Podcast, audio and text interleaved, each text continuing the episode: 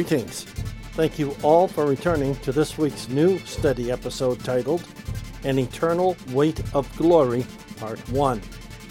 I am Pastor John, welcoming our returning global audience of unchurched, self study people, as well as those who are part of a church.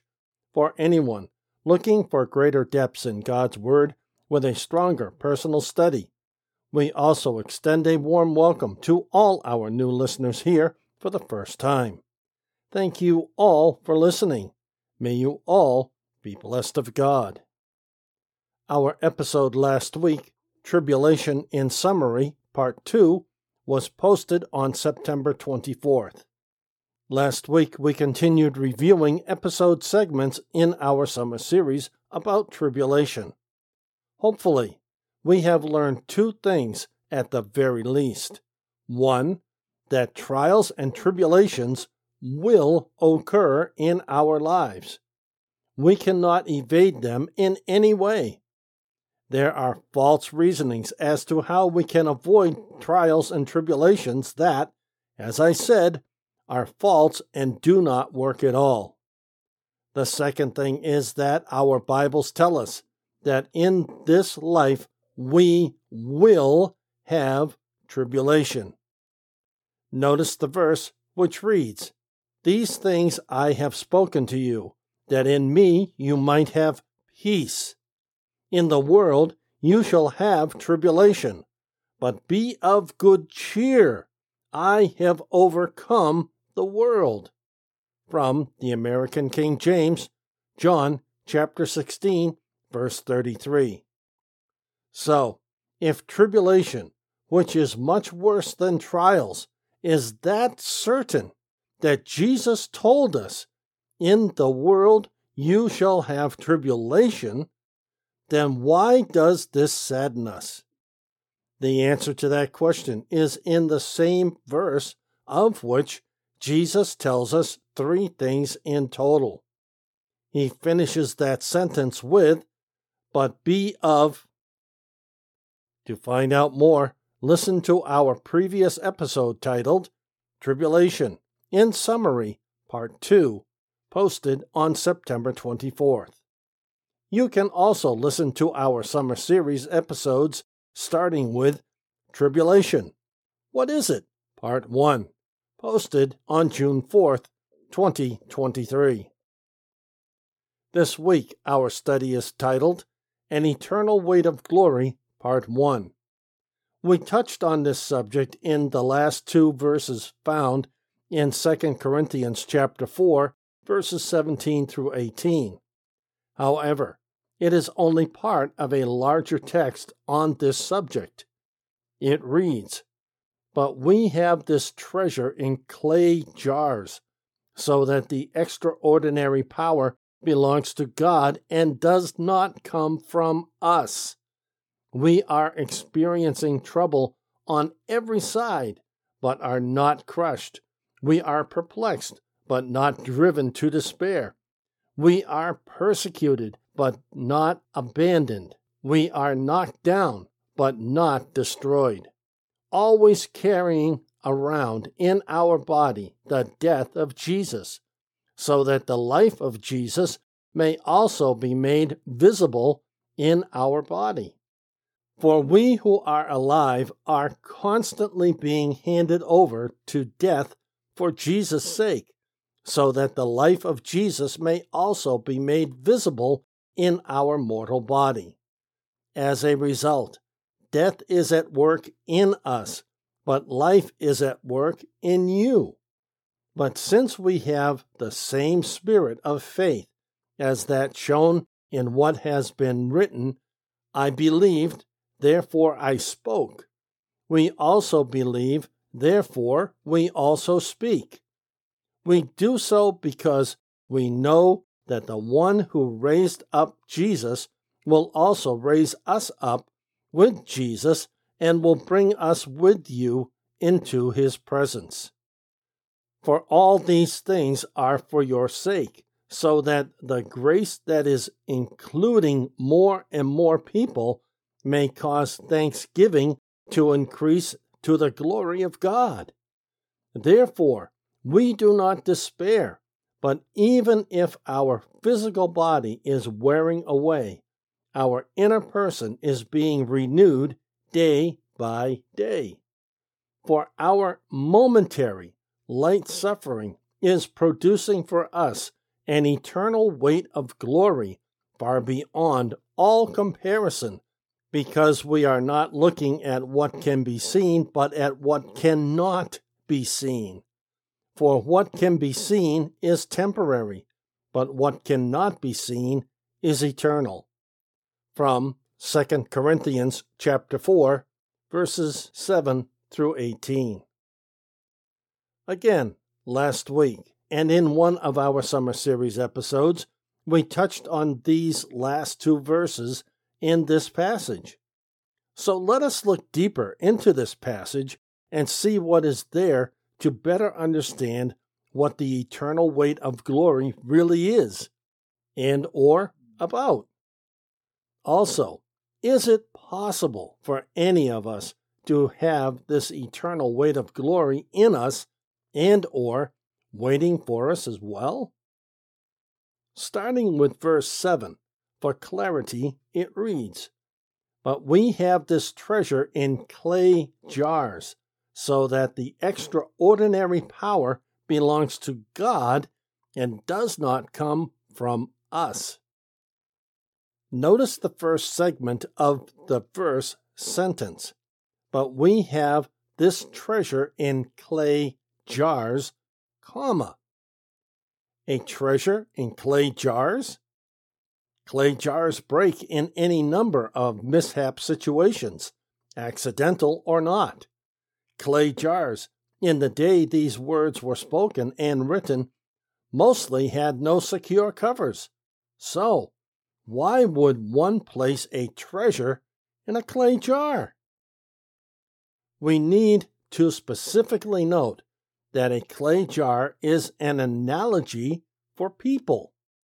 While we have no place to pour in or pour out like a clay jar, neither is the treasure like that of gold or something else that is physical.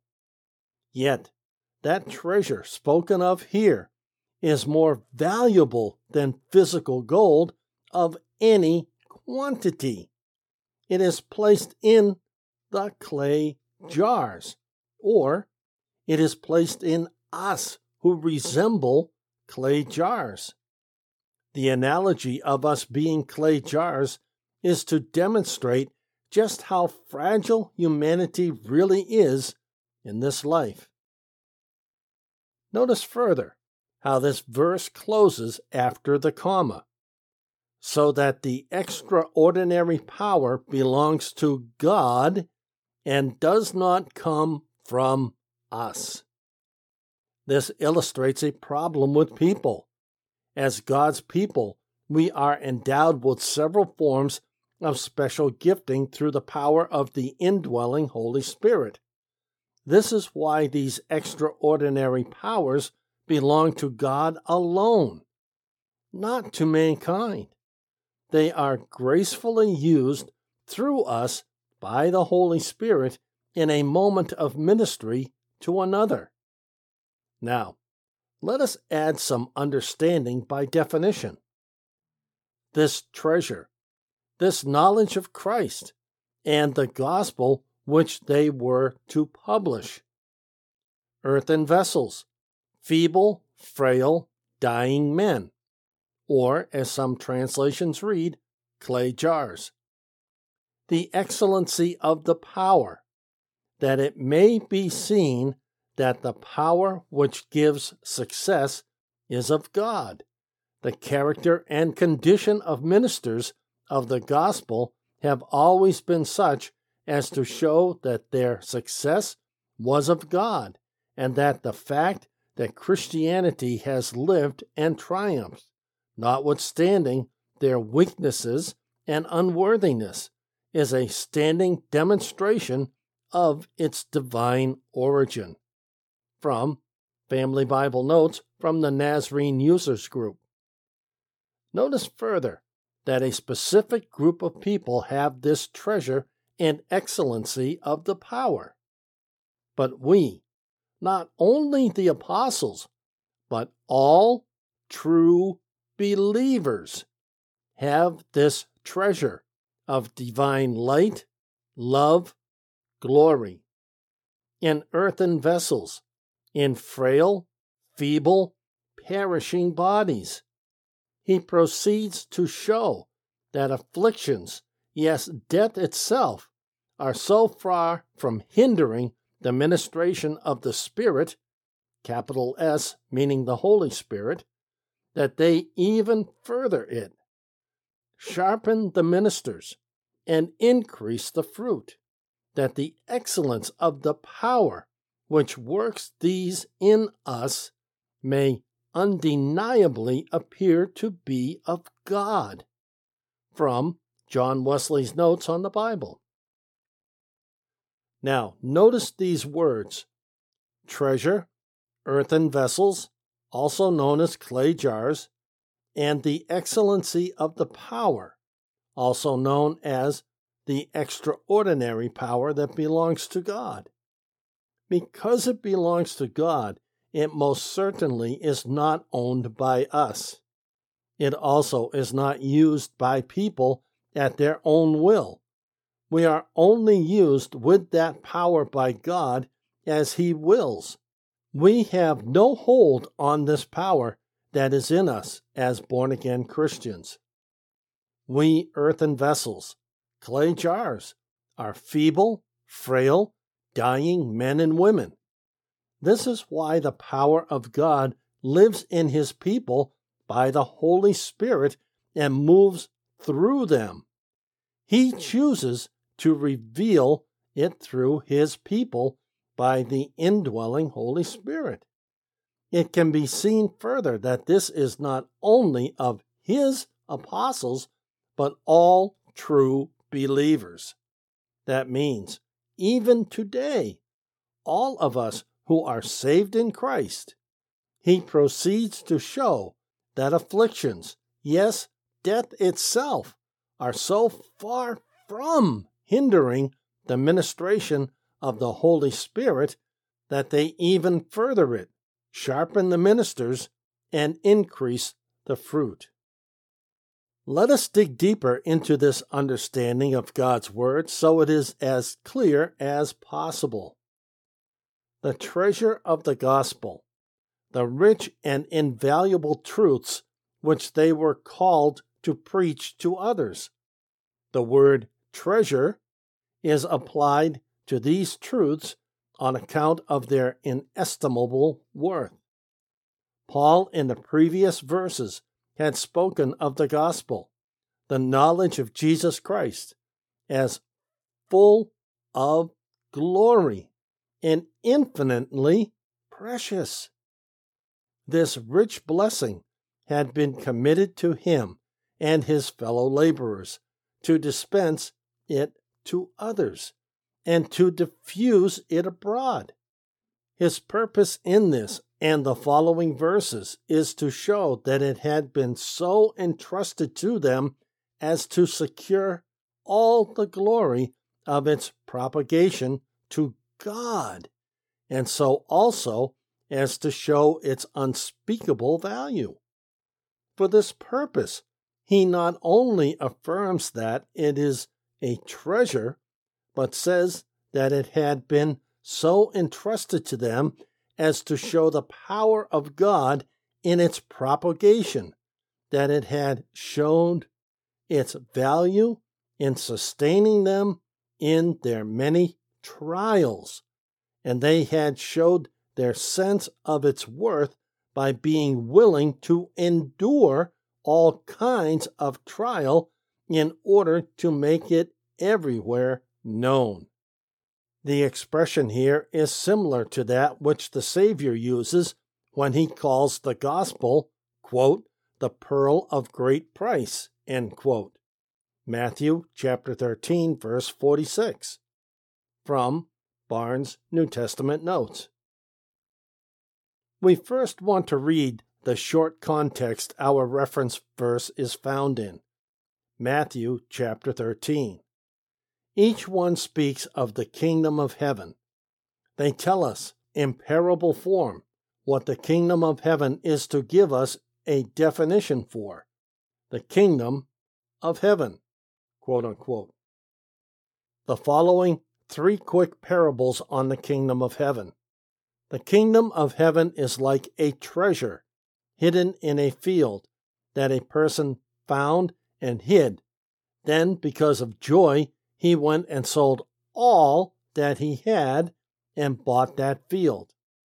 Again, the kingdom of heaven is like a merchant searching for fine pearls. When he found a pearl of great value, he went out and sold everything he had and bought it. Again, the kingdom of heaven is like a net that was cast into the sea and caught all kinds of fish. When it was full, they pulled it ashore, sat down, and put the good fish into containers and threw the bad away. It will be this way at the end of the age. Angels will come and separate the evil from the righteous and throw them into the fiery furnace, where there will be the weeping and gnashing of teeth.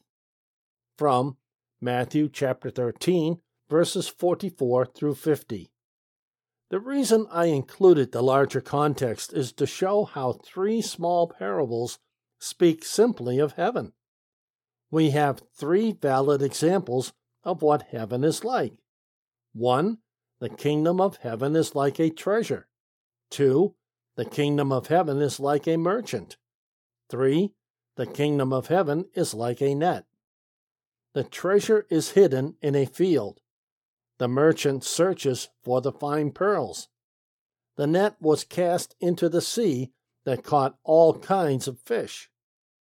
All three of these analogies are correct for describing the kingdom of heaven. I hope these three parables, analogies, give us a bigger description in total of what heaven is like. Further, the first two parables tell us that we need to relinquish all that we own and receive Jesus as our Lord and Savior. The third parable tells us why and is like the parable of the wheat and the tares, which also describes this similar separation as with the fish after they were caught. Quickly, for remembrance, the parable of the wheat and the tares reads He presented them with another parable. The kingdom of heaven is like a person who sowed good seed in his field. But while everyone was sleeping, an enemy came and sowed weeds among the wheat and went away. When the plants sprouted and bore grain, then the weeds also appeared. So the slaves of the owner came and said to him, Sir, didn't you sow good seed in your field? Then where did the weeds come from? He said, An enemy has done this. So the slaves replied, Do you want us to go and gather them? But he said, No, since in gathering the weeds you may uproot the wheat with them. Let both grow together until the harvest. At harvest time, I will tell the reapers first collect the weeds and tie them in bundles to be burned, but then gather the wheat into my barn. From Matthew 13, verses 24 through 30. This quick analysis of this parable is the design and scope of this parable is to show that there is no expectation of universal purity in the church of God in this life. But as the tares and the wheat grow together in the same field, so hypocrites and sincere Christians are and will be intermixed in the same church, and can hardly be discerned one from the other. From Expository Notes with Practical Observations on the New Testament by William Burkitt. As you can see, we are talking about the same thing regardless of where in Scripture we look. So, not only is the kingdom like a treasure, a merchant, and a net, It is also like a wheat field with tares or weeds. The wheat plants are the analogy for God's children saved in Him. The tares or weeds are those unsaved people by either choice or lack of knowledge. Now, let us get a better understanding of what earthen vessels or clay jars are. In earthen vessels, this refers to the apostles and ministers of religion as weak and feeble, as having bodies decaying and dying, as fragile and liable to various accidents, and as being altogether unworthy to hold a treasure so invaluable as if valuable diamonds and gold were placed in vessels of earth of coarse composition, easily broken, and liable to decay. The word vessel means, properly, any utensil or instrument, and is applied usually to utensils of household furniture or hollow vessels for containing things. It is applied to the human body as made of clay and therefore frail and feeble, with reference to it containing anything as e.g., treasure. The word rendered earthen means that which is made of shells and then burnt clay, probably because vessels were at first made of burnt shells. It is fitted well to represent the human body, frail, fragile, and easily reduced again to dust. The purpose of Paul here is to show that it was by no excellency of his nature that the gospel was originated. It was in virtue of no rigor and strength which he possessed that it was propagated, but that it had been, of design, committed by God to weak, decaying, and crumbling instruments in order that it might be seen that it was by the power of God that such instruments were sustained in the trials to which they were exposed, and in order that it might be manifest to all that it was not originated and diffused by the power of those to whom it was entrusted. The idea is that they were altogether insufficient of their own strength to accomplish what was accomplished by the gospel. From Barnes' New Testament Notes. I think that gives us a clear view of us as earthen vessels or clay jars. However, this statement is worthy to note. The word rendered earthen means that which is made of shells and then burnt clay, probably because vessels were at first made of burnt shells. It is fitted well to represent the human body frail, fragile, and easily reduced again to dust. It had been, of design, committed by God to weak, decaying, and crumbling instruments in order that it might be seen that it was by the power of God that such instruments were sustained in the trials to which they were exposed, and in order that it might be manifest to all that it was not originated and diffused by the power of those to whom it was entrusted. What is being spoken of when the phrase that the excellency of the power is used.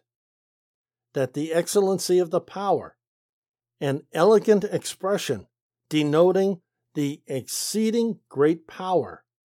The great power referred to here was that which was manifested in connection with the labors of the apostles, the power of healing the sick, raising the dead, and casting out devils the power of bearing persecution and trial, and the power of carrying the gospel over sea and land in the midst of danger, and in spite of all the opposition which men could make, whether as individuals or as combined, and especially the power of converting the hearts of sinners, of humbling the proud, and leading the guilty to the knowledge of God and the hope of heaven.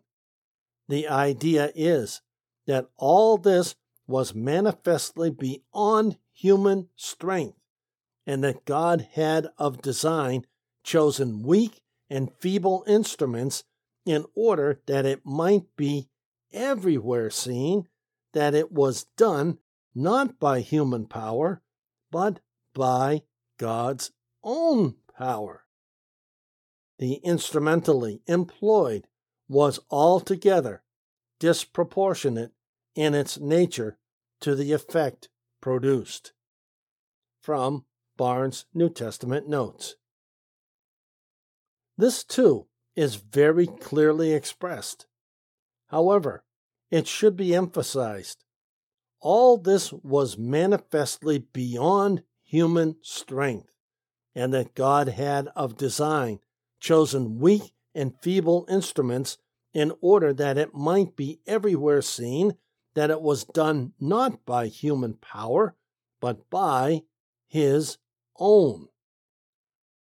Can you see that we not only serve God through service to others, but by his Holy Spirit also working through us, which produces the power of healing the sick, raising the dead, and casting out devils, the power of bearing persecution and trial, and the power of carrying the gospel over sea and land in the midst of danger, and especially the power of converting the hearts of sinners, of humbling the proud, and leading the guilty to the knowledge of God and the hope of heaven.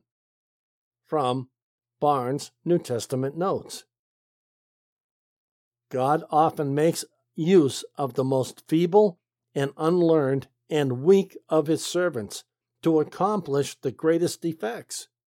It is not splendid talents, or profound learning, or distinguished eloquence that is always or even commonly most successful. Often, the ministry of such is entirely barren, while some humble and obscure man shall have constant success, and revivals shall attend him wherever he goes. It is the man of faith and prayer and self denial that is blessed, and the purpose of God in the ministry, as in everything else, is to stain the pride of all human glory and to show that God is all in all. From Barnes' New Testament Notes. Remember this comment from Barnes. It is the man of faith, or the woman of faith, and prayer and self denial that is blessed and the purpose of God in the ministry, as in everything else, is to stain the pride of all human glory and to show that God is all in all. Next week, our episode is titled An Eternal Weight of Glory, Part 2.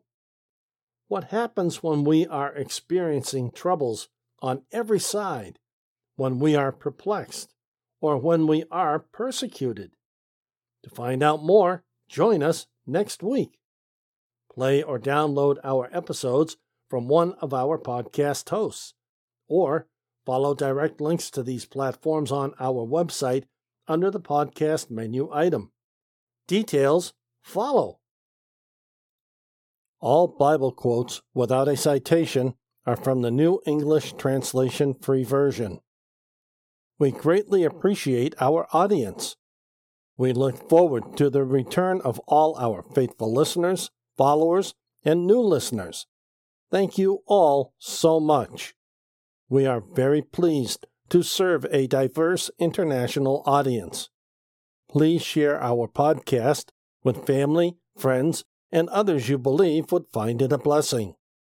This study podcast is a wholly self funded outreach presented by the Church of the Unchurched, currently an all electronic Boston based outreach uniting the community of lost, searching, lonely, and forgotten in Christ. If you are visiting for the first time, welcome and God bless you. If you are unsaved, we truly hope you find God as well as receiving Him as Lord and Savior of your life. Please find a short link to our episode titled How to Be Saved at the bottom of any episode description. To learn more about us and who we are, give our episode titled Introduction About Us, Who We Are, a listen.